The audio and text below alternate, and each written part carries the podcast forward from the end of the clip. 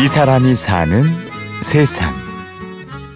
그 경상도 지역이나 강원도 쪽에서는 고춧가루나 고추장 양념을 많이 쓰는데 제주도는 고추장 자체가 없었어요. 그래서 고춧가루도 굉장히 귀했고 바람과 돌과 여자가 많은 삼다도 제주에는 고추장이 없었습니다. 어, 고추장이 없었다는 것들에 대해서 말씀드리면 제주도 사람들이 의아해하거든요. 왜냐면 고추 농사는 계속 지었는데 무슨 소리냐. 근데 문제는 뭐냐면 고추 농사가 너무 잘 된 거라고 볼 수 있죠. 그러니까 일조량이 좋으니까 고추가 달아요. 고추가 너무 달다 보니까 병충해가 생기는 거예요. 그러니까 풋고추일 때는 괜찮은데 빨갛게 익어가면서 달아지기 시작하면 병충해가 너무 많이 생겨서 그 붉은 고추는 별로 없는 상태가 되고 거기에다 또 한 가지 이유가 있었는데요. 가루로 만들면 고춧가루가 되는 건데 가루로 만들면 평균 습도가 가장 우리나라에서 평균 습도가 가장 높은 데가 제주도예요. 곰팡이가 쓸어버려요.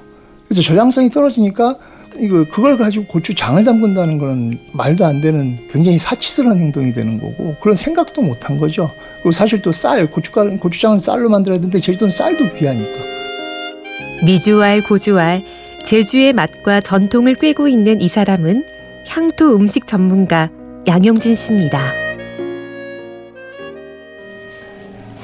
이게 이제 어머님이 한 50년 넘게 수집해 놓으신 건데 이거 이제 고려시대 숟가락이에요. 그래서 고려시대 숟가락인데 숟가락 양용진 씨는 향토 음식 식당을 열면서 옛적 식사 도구를 전시해 놨습니다. 이게 저희 어머니가 82년 전에 쓰셨던 예, 숟가락인데 어, 일제 시대에 이 일본군한테 공출 당하지 않으려고 외할머니 그, 그 할머니께서 땅 파서 묻어 놓으신 거예요. 이거 하고 이제 놋그릇 몇 개 하고 해서 그걸 지금 저희가 여기서 식기로 쓰고 있습니다. 박물관처럼 옛 것을 전시해 놨는데 사실 양용진 씨의 음식점은 제주 향토 음식 복원 박물관인 셈입니다. 음식 이름도 제가 이제 그 메뉴판을 짤 때 음식 이름을 일부러 제주도 말로 적어요. 제주도 말로 좀 적어 놓으면 사람들이 와서 이거 뭐예요? 그러면 자연스럽게 설명을 하게 되죠. 음식을 설명하게 되면 제주도 음식이 굉장히 투박한데 설명을 들으면 그 투박함이 감춰진다는 거예요. 그러면 이제 재밌어 하면서 한 번씩 드셔보시거든요. 예. 그게 이제 그런 것들이 스토리의 힘이라고 생각하고 그래서 그 스토리를 계속 개발하고 있습니다. 제주 고유의 재료로 맛을 내고 그에 얽힌 이야기도 재현해냅니다.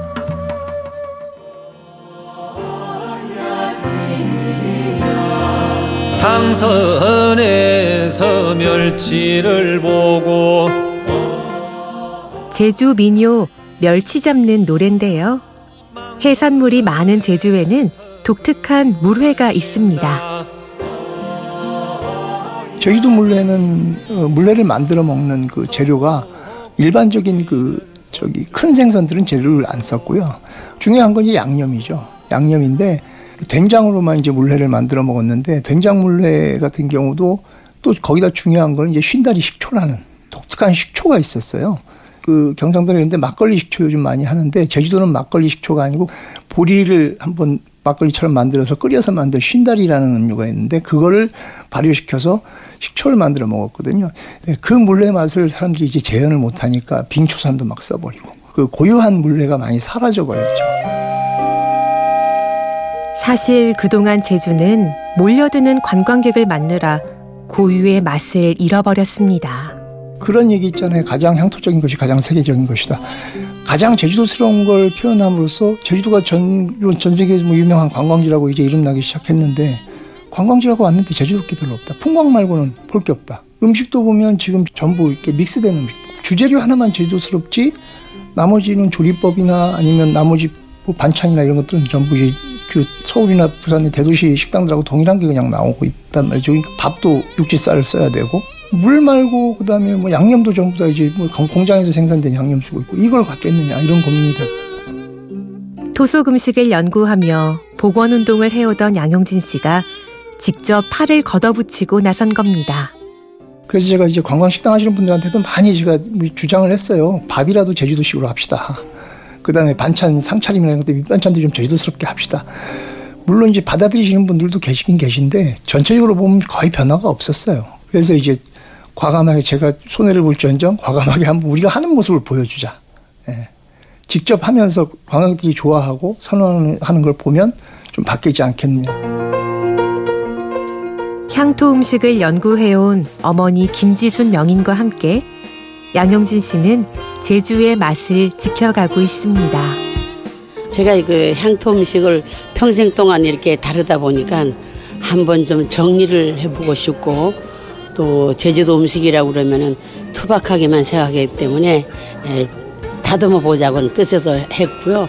향토 음식을 가리키다 보니까 세계화도 할 수 있다는 그런 생각이 들었어요.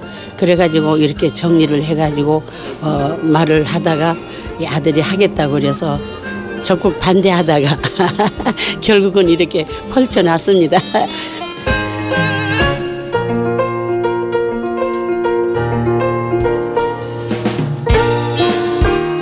이 사람이 사는 세상 고유의 제주스런 맛으로 가장 세계적인 제주를 만드는 사람 제주 향토 음식 전문가 양용진 씨를 만났습니다.